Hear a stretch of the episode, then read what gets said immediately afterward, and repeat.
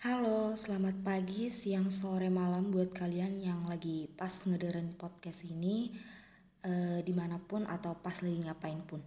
Uh, aku mau nanya, kalian ngerasa nggak sih kalau belakangan ini panas atau malah sebaliknya?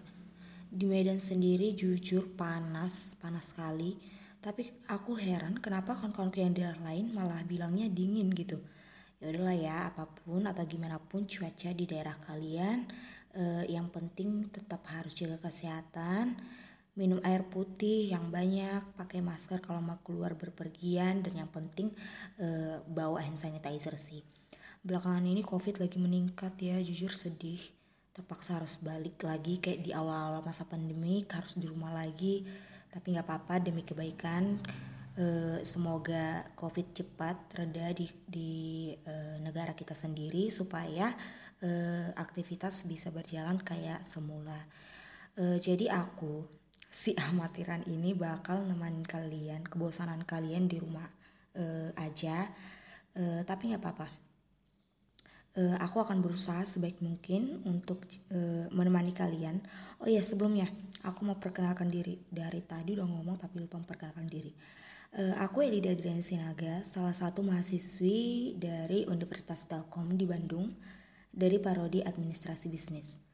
Nah, eh, kali ini aku dapat tugas dari mata kuliah Strategi Kebijakan Bisnis untuk eh, menginterview atau eh, menanyai gitu salah seorang yang punya bisnis untuk kemudian diajak ngobrol, ditanyain tentang kepemimpinannya eh, dalam menjalankan bisnis tersebut gitu. Eh, jujur menarik, sangat menarik malah untuk aku sendiri uh, karena ini pertama kali banget aku dapat tugas begini sejak uh, dapat jadi mahasiswa gitu. Pertama kali dapat tugas begini. Sebelumnya aku mau cerita dulu mau lebih dekat dulu ke kalian mau cerita tentang podcast yang aku buat ini. Jadi podcast ini tuh benar-benar hal yang baru baru kali buatku. Untuk aku pribadi ya karena selama ini aku cuman bisa ngedengerin orang-orang bercerita uh, di podcast atau nonton podcast-podcast orang di YouTube karena aku memang tipe orang yang suka dengar-dengar orang bercerita gitu, dengar-dengar uh, perbincangan-perbincangan uh, walaupun ringan, perbincangan ringan gitu kayak konten-konten menarik cuman kadang bahas-bahas kehidupan gitu di YouTube. Tapi seru ya rasanya lihat-lihat uh, orang-orang bisa bicara ketawa-ketawa lepas. Kadang energinya juga nyampe gitu ke kita.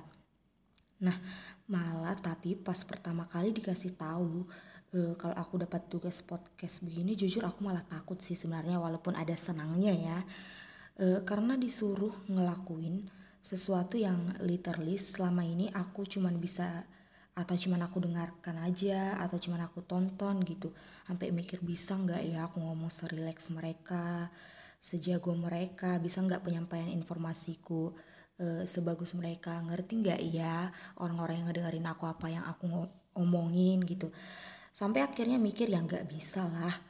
Orang mereka juga bisa begitu bukan karena sehari dua kali atau cuman karena semalam nyoba hari ini langsung bisa gitu. E, dan akhirnya aku bilang ke diriku sendiri ya nggak apa-apa lah namanya juga pertama kali namanya juga masih nyoba dan ini pun bukan karena akunya niat e, atau tergerak dari hati sendiri malah karena ada tugas gitu jadi nggak apa-apa kalau misalnya nggak bisa sebagus mereka yang penting aku berharap uh, kita bisa belajar sama-sama, saling berbagi informasi sama-sama. Semoga nanti apa yang aku share ini ke kalian bisa memotivasi kalian atau paling tidaknya bisa nemani kalian dan bisa ngasih hal positif gitu ke kalian. Nah, karena gak bisa ngelak nggak biasa ngelakuin hal seperti ini, bicara sendiri di depan alat-alat elektronik seperti ini, jadi aku berharap kalaupun nanti ada hal-hal yang aku bicarakan yang kurang jelas atau penyampaiannya kayak kurang pas bahasanya kayak kurang tepat gitu atau mungkin nanti pas aku e, bicara sama temanku ada bahasa-bahasa daerah yang keikut bahasa-bahasa logat-logat kami yang keikut tapi nggak apa-apa lah ya selagi bisa dimengerti semoga kalian bisa ngerti dan bisa diambil maknanya. E, pertama aku mau ngenalin dulu siapa yang aku interview ini jadi dia ini salah satu temanku di SMA. Kami kira-kira berteman udah hampir lima tahun mungkin karena di SMA juga udah hampir berapa tahun waktu itu bertemannya bukan belakang belakangan baru teman gitu. Namanya itu Naomi e, Boru Sumbayak. Jadi kalau nggak ngerti Boru di Batak itu Boru itu kayak marga gitu. Dia itu orangnya baik baik e, telaten cantik heran juga ya kenapa ada orang-orang seperfect gitu e, baiklah pokoknya intinya. Dan e, Naomi ini tuh anak terakhir. Dia punya kakak-kakak yang hebat hebat banget. Jujur aku suka suka sama keluarga Naomi ini. Karena kakaknya itu ada yang dari ITB ada yang dari UI emang menginspirasi semua gitu. Ada yang udah jadi dokter gigi manajer di Jakarta sana. Terus orang tuanya juga e, sangat menginspirasi e, pokoknya benar-benar uh, punya hal, positif banget gitu. Jadi kadang aku juga kalau ke rumah mereka itu suka waduh keren banget ya gitu. Semoga suatu saat nanti aku dan juga kalian yang lagi dengar ini bisa ada di posisi itu ya semoga. Nah Naomi sendiri dia juga lagi kuliah di Universitas Sumatera Utara di Medan di jurusan antropologi. Kalau di Medan di USU sendiri itu masuk di Fakultas Fisip kalau nggak salah.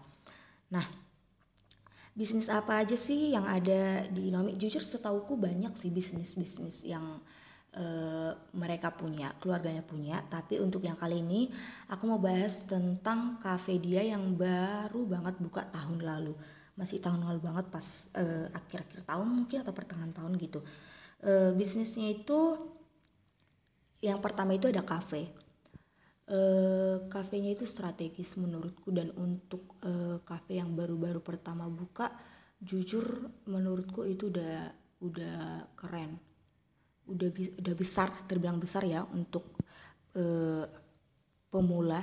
Karena setauku juga uh, keluarga Naomi atau Naomi sendiri gak pernah ada pernah ada bisnis bisnis tentang kuliner gitu gitu kan. Biasanya juga setauku mereka dulu sempat ada Dorsmir juga ada dulu tapi sekarang juga ini bisnisnya barengan sama Dorsmir sih. Terus bisnis bisnis yang lain lah pokoknya intinya saya tuh nggak pernah uh, di dibilang kayak gini. Jadi aku tertarik dan pas pertama buka udah keren gitu udah besar. Aku lihat dari storynya kok udah banyak pelanggannya padahal baru pertama buka.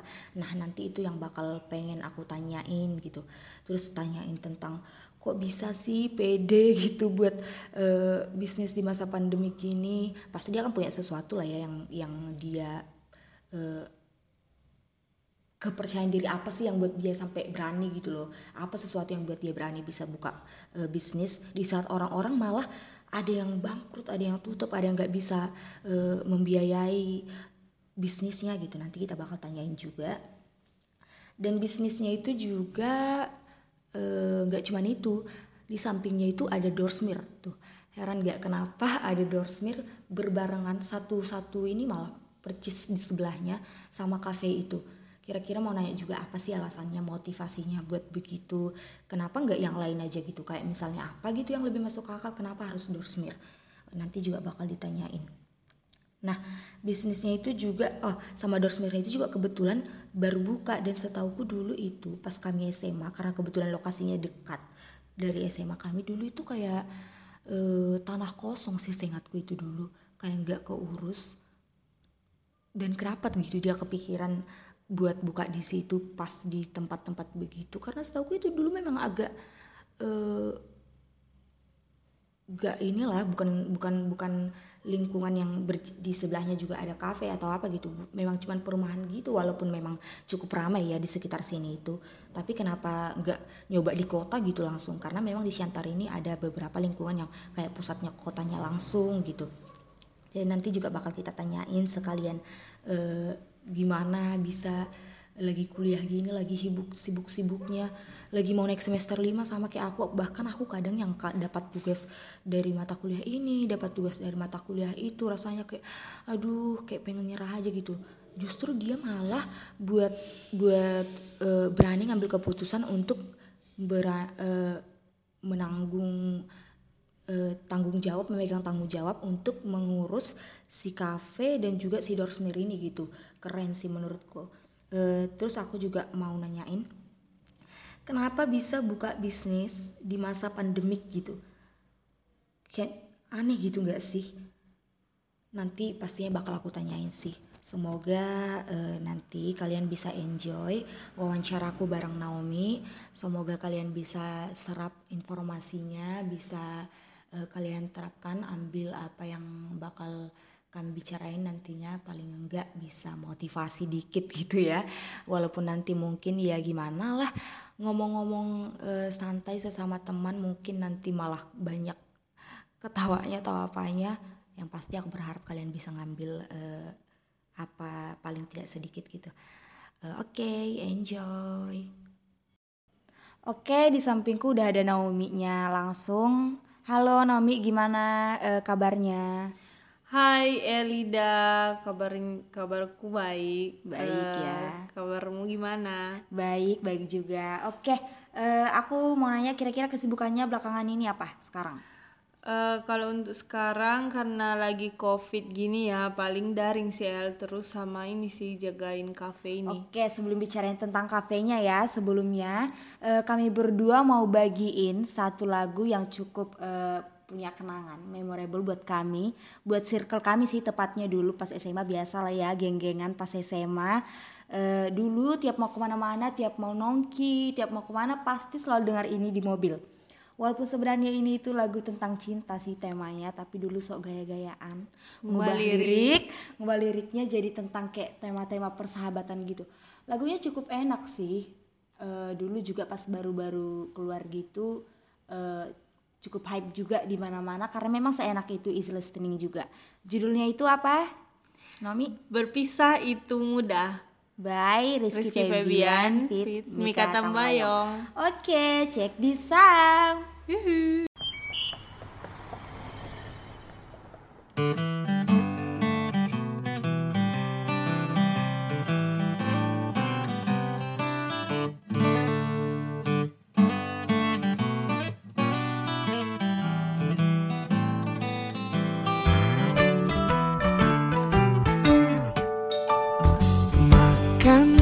Resto terenak Membaca di sudut paling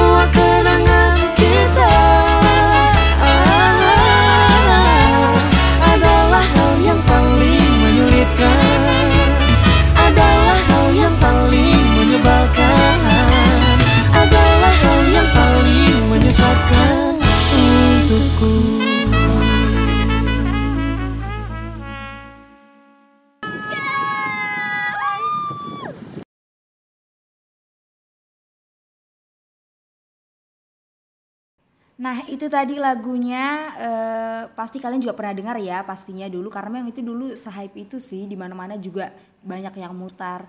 Eh, kalian juga punya lagu-lagu kayak gitu nggak sih? Barang-barang sahabatnya, barang temannya yang eh, memorable gitu, ngingetin ngingetin tentang kisah-kisah pas SMA, apalagi kan masa-masa SMA pas paling indah gitulah ya. Nah oke balik ke topik. Eh, tadi udah sempat nyinggung tentang kafenya, mau lanjut tanya ke Naomi eh Mi eh, bicarain tentang kafe. Ini tuh benar-benar udah official punyamu gitu atau gimana? Eh, kalau kafe ini sebenarnya dimodali sama kakak pertamaku El Eh, mumpung daring gini kan aku jadi megang penuh kafe ini ngehandle semuanya karena kakakku juga kan kerja banyak urusan Oke, eh, mau nanya lagi. Jadi kafe ini masih masih baru kan ya, seingatku? iya masih baru eh, baru tahun lalu Dari tahun lalu. Dari tahun lalu itu kan berarti pas lagi marak-maraknya corona ya. Pasti punya ketakutan lah ya, mungkin memulai suatu bisnis gini yang pastinya butuh banyak modal. Eh lumayan sih El karena ini kan benar-benar lokasinya masih tanah kosong gitu dulunya Eh dan tanah ini juga bukan punya kami jadi semuanya itu serba dibeli tanah dibeli terus ngebangunnya juga kan butuh banyak uang gitu kan karena sekalian buat doorsmir juga di sebelah Oh iya, sekalian mau ngasih tahu. Jadi di samping kafe ini juga ada Doorsmir yang juga punya keluarga Nomi juga dan dulunya itu juga dibangunnya barengan samaan gitu. Oke, lanjut ya Mi. Eh, sebegitu banyaknya modal apa nggak takut buat bisnis gitu pas Covid? Eh, sebenarnya takut sih, apalagi banyak usaha-usaha orang yang malah tutup kan karena pandemi gini. Ke justru kami malah buka kafe. Eh, tapi jujur waktu itu emang optimis saja. Karena kan kebetulan lokasinya juga rame, tapi kafe-kafe gitu malah kurang ada. Iya sih, dikit ya. Padahal eh, kafe ini eh, sekedar informasi aja itu ada di dekat sekolah kami di Siantar di SMA Budi Mulia yang memang lokasinya itu cukup strategis bahkan di dekat-dekat lingkungan kami itu aja ada sekitar lima sekolah jadi bukan sekolah kami aja gitu banyak banyak sekolah yang dekat-dekatan SMP SMA Eh, jadi udah dipastiin banyak anak sekolah di lingkungan itu Nah, untung lah ya Mi, dulu pas kita sekolah kafe ini belum ada. Kebayang nggak sih kalau kafe ini dulu udah ada pasti apa-apa langsung ke sini, pulang sekolah ke sini, terus atau mungkin nggak jadi les malah ke sini. Untungnya, ya. Untungnya. Nah, eh, aku mau nanya juga. Kakak sambil daring gini kan, sambil ngehandle semua kafe, doorsmir, eh, lihat-lihat dari instastorymu juga kayaknya tiap hari ada di sini gitu, nggak jarang di rumah lah intinya. Apa nggak keganggu sama kuliahnya? Eh, justru aku senang sih El jadi aku kan nggak eh, kesepian di rumah kalau dulu kan sering eh, Ditinggal. ditinggal di rumah terus aku kayak ngajakin kalian ke rumah juga kan Eh, kalau misalnya kelas gitu ya aku zooman dari sini kalau ada tugas sekalian ngerjain di sini Eh, terus kalau misalnya udah jenuh atau mumet ngerjainnya ya aku tinggal ke kafe Nongki langsung ya, Iya. langsung tanpa modal langsung. Mm, gratis gitu ya kan gratis. Oke, lanjut deh kalau kayak gitu. Nah, dulu pas awal-awal eh, niat buat bisnis kayak gini pasti kepikiran target utamanya siapa gitu. Siapa dulu pikirannya? Eh, kalau target utama yang pasti anak muda kan Eh, namanya kafe tempat orang tempat-tempat nongkrong gitu kan pasti jiwanya anak-anak muda lah yang nongkrong Eh, tapi anehnya belakangan ini malah orang-orang tua gitu yang rame datang aku juga heran Nah, iya itu aku juga bingung. Sering-sering ngeliat instastorymu kalau malam gitu kan apalagi malam Minggu. Loh, kok malah lebih banyak orang tua ya di Cafe Sinomi ini? Eh, karena itu lagi aku juga sempat lihat kemarin nyanyi-nyanyi sama pas ada live musiknya, tapi kayaknya seru ya. Mungkin mereka balik merasa muda nah iya ya. gitu memang konsepnya udah balik modal belum sih Mi? Ini kan rame ya, selihatku terus kayak rame terus pasti udah balik modal belum sih? Eh, kalau itu jujur belum sih El, walaupun ini memang rame terus, eh, pendapatannya juga lumayan, tapi ngingat tanahnya waktu itu juga mahal dan ini juga belum ada setahun kafenya karena Masih akhir eh, tahun lalu. iya kemarin juga bukanya akhir-akhir tahun. Oke. Eh, tapi kelihatannya bakal cepat balik sih ya kalau serame ini terus. Semoga ya, amin. Oke, siap. Nah selanjutnya mau nanya apa lagi ya kira-kira? Hmm, oh iya, Mi, eh, kau sebenarnya nyaman gak sih ngejalankan ini? Karena kan jujur ini beda kali sama jurusanmu. Eh, kalau aku oke lah administrasi bisnis. Mungkin kalau buat bisnis ngejalanin usaha gitu ya memang jalannya di situ gitu. Nah kalau kau sendiri kan udah beda jalannya gitu. Jadi menurut eh, aku mau nanya apa kau eh, ngejalankan ini karena disuruh orang tua aja, dipaksa atau memang ya udahlah gitu? Atau gimana? eh jujur sih awalnya itu eh, agak malas, tapi ternyata jadi malah seru. Eh, ku nikmati kan, eh, kadang-kadang emang capek, gak sejalan sama jurusanku gitu, nggak bisa ku terapkan ke pelajaranku. Tapi aku anggap hiburan aja sih, jadinya bisa ketemu banyak banyak orang-orang gitu. Iya sih apalagi kan eh, disuruh di rumah gitu pengen ya kadang-kadang ketemu orang-orang. Tapi kan malah jadi timbul ini nggak sih kekhawatiran ketemu-ketemu orang ya bahkan nggak tahu dari mana aja gitu kitanya kadang udah jagain mana tahu orangnya enggak apa nggak takut ketemu orang banyak gitu. Pastinya was-was sih, tapi karena kafenya juga udah jalankan protokol kesehatan kan dan syukurnya di Siantar ini eh, kasus Covid itu terbilang sedikit, nggak jadi aku bisa agak tenang ya. Paling harus tetap ngikutin protokol kesehatan eh, terus begitu sampai rumah ya harus mandi bersih-bersih. Gitu-gitu. Jaga-jaga gitulah ya. Oke, ini kan udah rame, pasti pengunjungmu juga udah banyak, udah ada eh, pelanggan gitulah. Ada niat nggak sih buka cabang yang kayak gak usah lah dulu jauh-jauh sampai keluar kota di sini aja dulu gitu nambah-nambahin ini cabang gitu. Kalau niatnya sih ada ya, eh, tapi kayak yang ku bilang tadi, eh, ini juga kan kafenya masih baru, masih usaha balikin modalnya dulu. Lagian eh, ini juga aslinya semua yang ngurus aku. Jadi nanti kalau misalnya eh, aku balik ke Medan, udah kuliah tatap muka offline gitu, malah takutnya terbengkalai. Karena kakakku kan eh, banyak kerjaan juga yang mau diurus, jadi paling nanti saudara yang bantu handle gitu. Jadi eh, mikir dua kali kalau mau buat cabang, cabang. gitu ya. Takut nggak keurus malah nanti ya. Iya. Eh, itu sebesar ini menurutku untuk eh, apa yang baru untuk bisnis awal kafe-kafe baru gitu menurutku kan ini punya menu cukup besar. Kira-kira punya berapa karyawan sih ini dua-duanya sama Dorsmir? Hmm, kalau karyawan di kafe itu ada sekitar 20 orang, kalau di Dosmir kira-kira ada 10 orang. Lumayan banyak juga ya. Itu gajinya sama semua atau beda tergantung apa gitu? Eh, kalau gaji beda-beda ya, tergantung pekerjaannya di bagian mana. Misalnya kalau misalnya untuk karyawan di dapur itu gajinya sekitar 4 sampai 5 juta, terus kalau karyawan pelayan Yang ngantar-ngantar eh, sekitar 2 sampai 3 juta. Eh, kalau yang di Dosmir itu 2 jutaan. 2 jutaan. Nah, eh, mau nanya itu juga jam operasionalnya gitu. mm, sama semua atau misalnya di hari biasa weekday itu kayak eh, jam segini, di weekend jam segini. Gimana? Eh, kalau dulu pas awal-awal buka ya, eh, pertama buka itu jam operasionalnya hari biasa sampai jam 10, tapi kalau eh, weekendnya bisa sampai jam 11. 11. Terus karena akhir-akhir ini kan eh, corona lagi naik-naiknya ya, terus ada aturan jam 9 harus sudah tutup, jadi dipercepat. Dipercepat. Oke, cukup. Oh, itu tadi aku lupa nanya di awal. Eh, pasti setiap mulai usaha, memulai usaha yang baru gitu kan pasti punya motivasi awal. Kenapa kira-kira milih eh, terjun ke bisnis itu, ke usaha itu gitu? Eh, jadi sebenarnya ini tuh eh, berawal dari keresahanku sendiri juga ya. Setiap kali ke Dorsmir gitu, pasti nunggunya gabut kayak nggak tahu mau ngapain. Eh, apalagi di sana kan biasanya kebanyak kebanyakan cowok ya. Jadi nggak tahu mau ngomong ke siapa juga. Jadi aku kepikiran buat cafe yang sebelahnya gitu sam sebelahan gitu sama Dorsmir. Jadi orang yang lagi eh, nungguin eh, bisa sekalian minum atau makan dulu atau malah orang yang niat awalnya cuman makan atau minum jadi kepikiran juga nyuci mobil. buat sekalian nyuci mobil kan. Dan ternyata rame loh di luar perkira perkiraanku juga ini. Dan kebetulan didukung ya sama keluarga di di modalin gitu oke.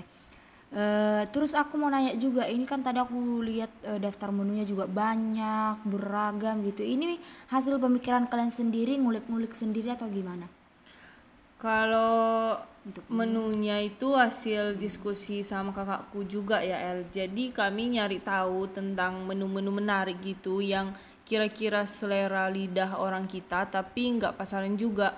Nah hasilnya eh, kami request ke juru masaknya, kami kasih tahu maunya gimana, enaknya gimana gitu. Nah nanti dimasak terus kami cobain kalau kira-kira udah sesuai sama apa yang kami mau baru di ACC. Eh, tapi kalau masih dirasa kurang ya harus revisi juga. Cukup lama sih dulu buat resepnya untuk menu-menunya hampir setengah tahun mungkin karena menunya juga lumayan banyak dan dicobain satu-satu kan. Jadi eh, lumayan sering revisi.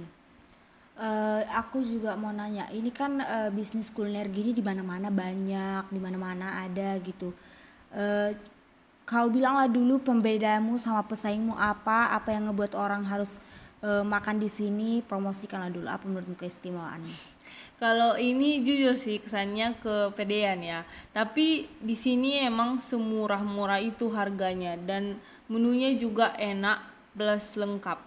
E, memang kan tujuan awalnya pengen buat orang-orang betah ya kan. Apalagi anak-anak sekolah kan pasti nggak punya budget banyak. Eh, iya sekalian mau bilang ini bukan karena ini punya temanku ya jadi ku lebih-lebihkan atau ku apa-apakan kayak gitu. Memang eh, tadi pas udah nyobain aku juga pertama kaget sih. Eh, pas lihat daftar harganya juga aduh kayaknya ini murah-murah gini gak enak ini perasa. Tapi tadi segan bilangnya tapi ternyata lumayan loh pas udah datang.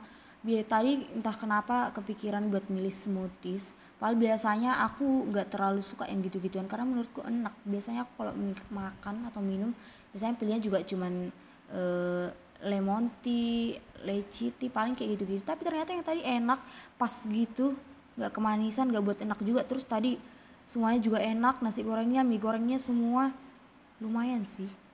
Dan murah juga itu juga anehnya ya. Itu nggak rugi tuh kayak gitu. Enggak dong, Enggak udah, ya. di, udah disesuaikan. Oke, terus aku mau nanya juga lah, Jo. Kan ini eh, kamu masih muda, masih anak kuliah lah, masih labil juga, masih masih banyak yang mau dipikirkan, masih banyak yang mau dijalankan semester semester semester rawan juga gitu kan. Apa sih kira-kira kesulitanmu di menjalankan bisnis ini?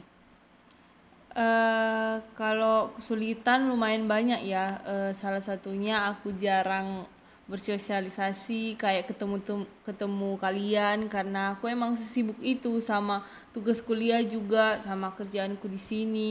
Bahkan kadang mau pergi keluar kota aja susah. Kayak kemarin aku eh, aku seminggu di Medan ada kerjaan terus untuk UAS juga. Eh, semua orang rumah udah udah nelponin suruh cepat balik ke ya, Siantar. ngurusin Heeh. gitu. Jadi gitu selesai UAS ya aku harus langsung balik ke Siantar. Eh, sama itu juga aku mau nanya lagi tentang eh, pesaing baru kepikiran. Kan ini eh, nggak nggak menutup kemungkinan lah ya mana tahu besok tiba-tiba ada kafe buka yang baru terus besoknya atau bulan depan mungkin. Eh, karena ini kan bukan sesuatu yang baru gitu banyak yang berminat juga di bidang ini. Menurutmu cara ngadepinnya gitu menghadapi pesaing-pesaing baru yang bakal datang supaya kau tetap bisa survive di di atas gitu apa menurutmu yang bisa kau jalankan Eh, menurutku ya cara ngadepinnya itu pasti harus terus berinovasi, terus eh, info, improvisasi juga kayak misalnya ngikutin apa yang lagi hype dan yang dibutuhkan orang-orang juga. Misalnya sekarang lagi heboh-hebohnya nih tentang Korea-Koreaan. Mungkin suatu saat kami bisa nambahin menu makanan Korea gitu kan.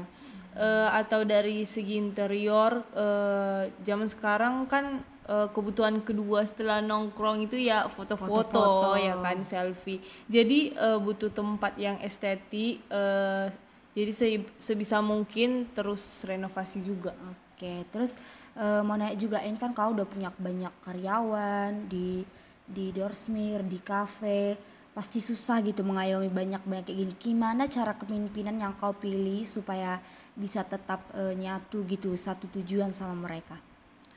Eh, kalau aku ya El sebisa mungkin itu eh, kayak keluarga aja. Karena aku nggak pengen ditakuti karena bosi kayak gitu ya.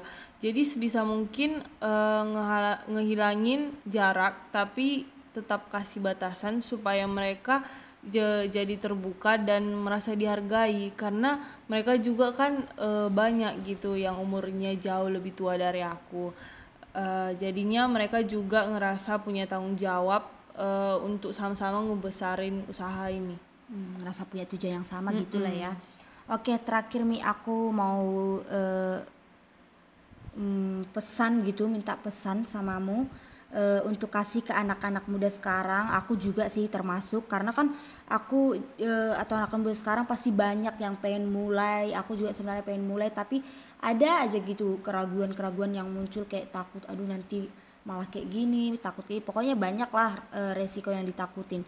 Apa yang bisa kau sampaikan gitu untuk meyakinkan supaya mereka nggak ragu buat memulai suatu usaha atau bisnis gitu? Eh, kalau aku ya El, eh, aku itu percaya setiap orang itu punya rezekinya masing-masing, punya jalan yang udah dipilih Tuhan untuk menuju kesuksesannya sendiri. Eh, jadi selagi masih muda, ya dicoba aja, diambil semua kesempatan yang ada. Toh kalau misalnya gagal, lebih baik gagal sekarang daripada nanti pas udah berumur, eh-eh, yang pastinya bakal lebih banyak eh, yang di Dikorbankan. korbankan yang harus dipertanggungjawabkan juga lebih banyak. Oke. Oke, makasih ya buat semuanya buat Naomi udah mau bantu, udah mau share informasi-informasinya ke kita semua yang dengar juga. Iya, sama-sama. Semoga eh, oh iya, lupa kita promosikan ya sekalian buat kalian mungkin yang nanti dengar ini jangan lupa aduh bahkan kami sampai lupa loh ngasih tahu nama kafenya Cafe Astro, Astro. di Jalan Melanton Siregar itu cari aja nanti itu kira-kira kalau jalan men- jalan kaki aja kurasa 5 menit pun nggak nyampe 3 menit kurasa dari SMA Budi Mulia. Jadi dekat. Worth it parah enak murah. Jadi sesuai kantong gitulah. Oke Nggak ya? nyesal ya Nggak nyesal. Oke makasih ya Mi. Semoga usahanya sukses bisa cepat eh, balik modal nambah cabang di mana-mana dan itumu juga kuliahmu juga cepat selesai. Lancar kuliahnya nanti bisa cepat wisuda jadinya juga bisa lebih ngembangin semuanya gitu oke makasih Sama-sama. Makasih ya. oke Nah itu dia tadi hasil eh, bincang-bincangku, hasil ngobrol-ngobrolku sama Naomi. Eh, walaupun mungkin banyak flashbacknya atau apanya, karena wajar lah ya namanya juga anak SMA, teman SMA yang akhirnya ketemu. Karena jujur aku juga lama, udah lama nggak ketemu Naomi. Terakhir mungkin eh, pas awal-awal aku nyampe Siantar dulu pas pulang dari Bandung awal-awal pandemi. Habis itu ya udah sibuk bareng, aku udah balik ke kampung dia juga eh, sibuk sama kuliahnya Eh, mungkin nggak begitu lama sih karena anaknya emang nggak neko-neko lurus aja gitu nggak tahu eh, banyak seloroh gitu dan aku juga tahu dia sibuk jadi sebisa mungkin aku itu memaksimalkan waktu biar nggak ngeganggu kerjaan dia juga. Karena memang sibuk. Aku ngeliat dia juga pas aku kemarin datang. Walaupun jujur aku baru dua kali sih datang ke cafe dia tapi memang selama dua kali itu pun aku ke sana kelihatannya sibuk sibuk. Kayak semua karyawan itu juga nanya dia e, kak ini kalau gini-gini gimana ya? "Eh, oh iya gini diginiin aja. Emang kelihatan handle gitu bu. Jadi eh, tahu banget sih dia juga sibuk jadi aku juga nggak berani eh, segan gitu untuk eh, ngambil waktu dia lama-lama. Sampai aku lupa ternyata a- nanya beberapa hal. Begitu nyampe rumah aduh kok nggak nanya ini ya tadi pas pas jumpa? Kenapa ya nggak nanya ini? Kenapa nggak nanya itu? Gitu. Eh, tapi di zaman sekarang ya ngapain lah ya mikirin musingin hal-hal kayak gitu. Please lah di zaman-zaman yang lagi-lagi maju-majunya kayak gini gimana pun bisa bahkan di mana pun lagi apa pun kita bisa terhubung gitu sama orang yang di ujung dunia sekalipun. Jadi akhirnya aku mutusin daripada nggak enak gitu ya perasaan gak enak nggak nanyain. Akhirnya aku mutusin untuk eh, nanya lagi Naomi walaupun dari chat nggak apa-apa lah ya nanti aku bisa jelasin ke kalian walaupun nggak Naomi-nya yang jelasin langsung. Jadi ada beberapa pertanyaan yang aku tanyain ke Naomi itu salah satunya eh, tentang apa ya kemarin. Eh, aku nanya ke Naomi gimana sih caranya biar kita tetap uh, terhubung gitu sama pelanggan-pelanggan kita punya uh, ikatan gitu sama pelanggan-pelanggan kita uh, agar mereka itu kayak merasa senang gitu pas datang ke tempat kita itu. Kayak strategi apa sih yang dia pakai biar orang-orang betah dan ngerasa dihargai gitu pas datang ke sana? Akhirnya dia bilang gini Uh, aku nggak begitu banyak tahu sih El karena aku juga baru terjun di di usaha begini. Literally baru pertama pertama banget gitu kan terus dia bilang tapi kadang aku memang mutusin untuk ngelayani langsung. Kalau misalnya ada orang yang datang uh, aku nanya uh, mau pesan apa? gitu. Aku bisa bisa mungkin uh, berinteraksi langsung pokoknya gitulah. Uh, terus kadang kalau misalnya ada yang uh, merayakan ulang tahun di sana pas dilihat kan biasa tuh orang-orang pengen minta mancis minta tolong minta uh, atau pisau gitu. Kalau aku udah lihat mereka celingukan gitu lihat-lihat karyawanku aku pasti nyamperin langsung nyamperin langsung uh, butuh apa? gitu. Nanyain langsung uh, butuh apa? Maunya apa? Ada yang kurang? gitu. Uh, terus uh, nanya juga kalau misalnya ada orang yang sendiri gitu kan uh, mesan apa? Uh, temannya ada yang mau nyusul atau gitu. Terus gitu gitulah pokoknya. Jadinya juga dia juga sering karena benar-benar dia setiap hari itu di situ. Kayak aku ngeliat dia setiap hari di situ. Jadi mau nggak mau ya dia harus juga berinteraksi sebanyak mungkin sama orang-orang yang di situ gitu. Begitu juga aku lihat sama ini sih sama doorsmirnya karena itu memang benar-benar sebelahan kelihatan dari kafenya. Pas aku datang ke kafe kebetulan dia uh, ke kasir doorsmirnya terus dia uh, arahin bilangin apa yang customernya mau ke tukang kerjanya gitu. Benar-benar ini sih emang kayak ngerasa oh emang diperhatiin ya ternyata. Kan ada tuh biasa beberapa jujur bukan mau menjelekkan ya bukan karena ini punya aku, temanku juga makanya aku menaik-naikkan kayak gitu mengagung-agungkan. Enggak karena aku memang juga tahu dan uh, sering nongkrong. Jadi ada beberapa yang pelayanannya memang kayak tunggu kita panggil dulu tunggu dijumpain dulu kak pengen ini oh iya bentar ya. Dan itu juga kadang lama. Sampai aduh Tuhan kok capek kok kok jadi capek nunggu? Kok udah hilang laparnya? Sampai kadang kayak gitu. Nggak apa-apa kalau lama tapi pelayanannya kayak ramah atau apa. Malah kadang mukanya juga muka-muka jutek. Aduh parah sih kalau kayak gitu. Memang itu sih kuncinya juga buat kalian yang suatu saat saran aku aja. Niat buka bisnis tuh please. Uh, kalau mau nerima karyawan dilihat dulu ini orangnya bisa nggak diarahkan untuk punya satu tujuan yang sama kayak kita. Karena kalau tujuannya udah beda kalau mereka memang cuma cuman pikirannya cuma pengen aduh uh, bodoh amat lah sama ini performanya performanya uh, citranya si KP ini yang penting punya duit punya gaji gitu. Nggak boleh harus diterapin dulu. Itu juga yang aku dapat dari Naomi kemarin. Yang dia bilang harus e, dideketin. Bener sih emang harus di sebisa mungkin jangan ada lah jarak kayak ya dia boh aku bos harus harus e, mereka harus tunduk gitu. Nggak boleh kayak gitu. Ya sebisa mungkin harus tetap apa ya harus tetap selayaknya teman kerja gitu.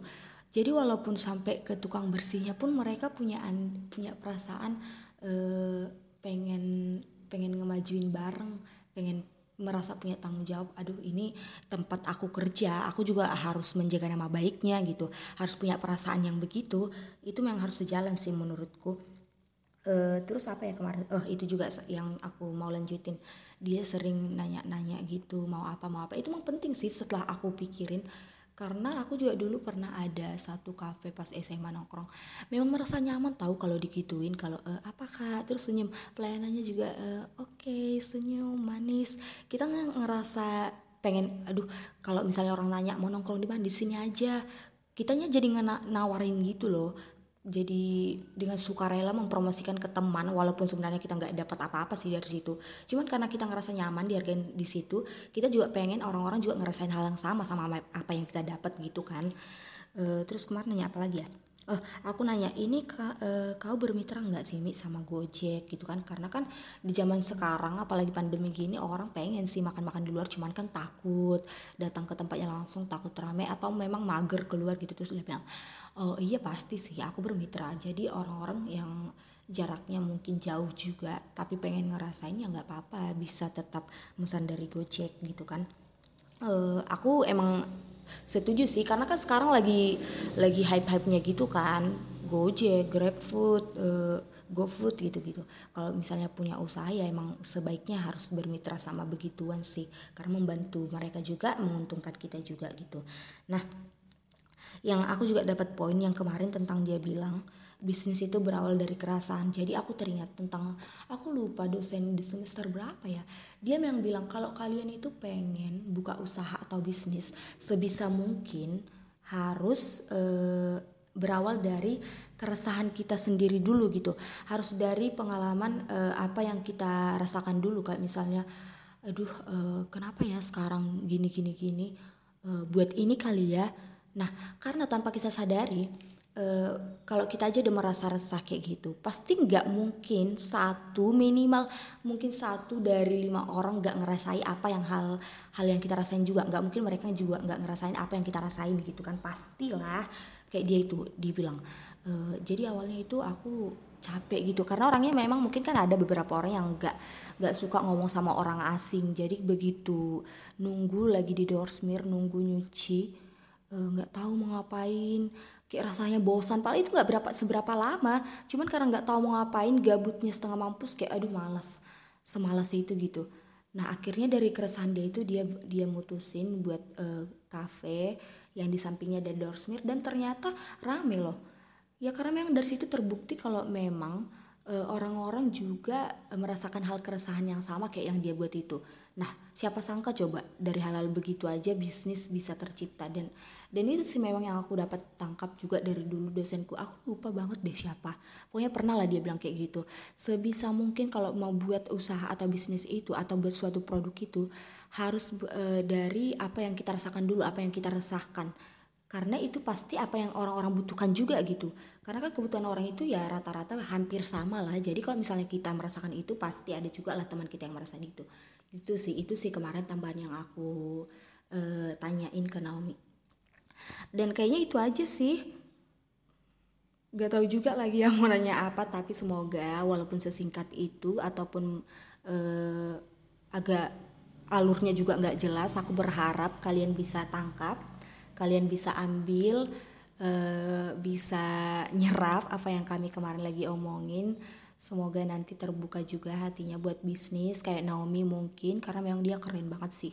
Di semester yang lagi hektik gini di umur yang masih terbilang muda masih 19, 19 tahun dia punya tanggung jawab sebesar itu dan terbukti gitu hasilnya bisa sebagus itu. Dan kayak yang Naomi bilang kemarin juga selagi ada kesempatan itu harus diambil.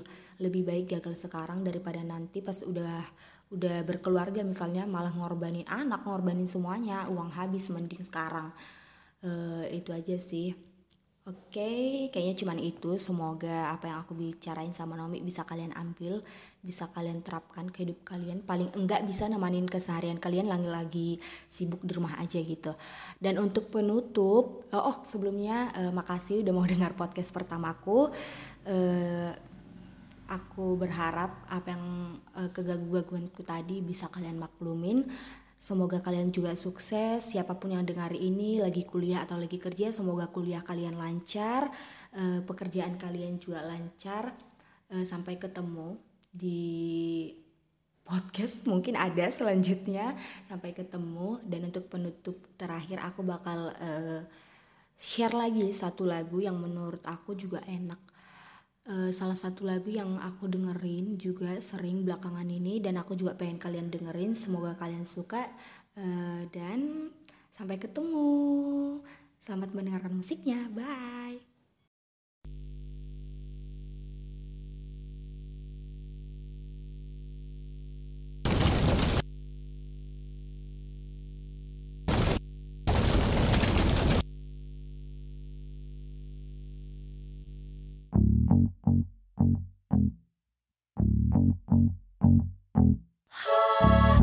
for you, I guess you moved on really easily. You found a new girl and it only took a couple weeks. Remember when you said that you wanted to give me the world? And good for you, I guess that you've been working on yourself. I guess the therapist I found for you, she really helped. Now you can be a better man for your brand new girl.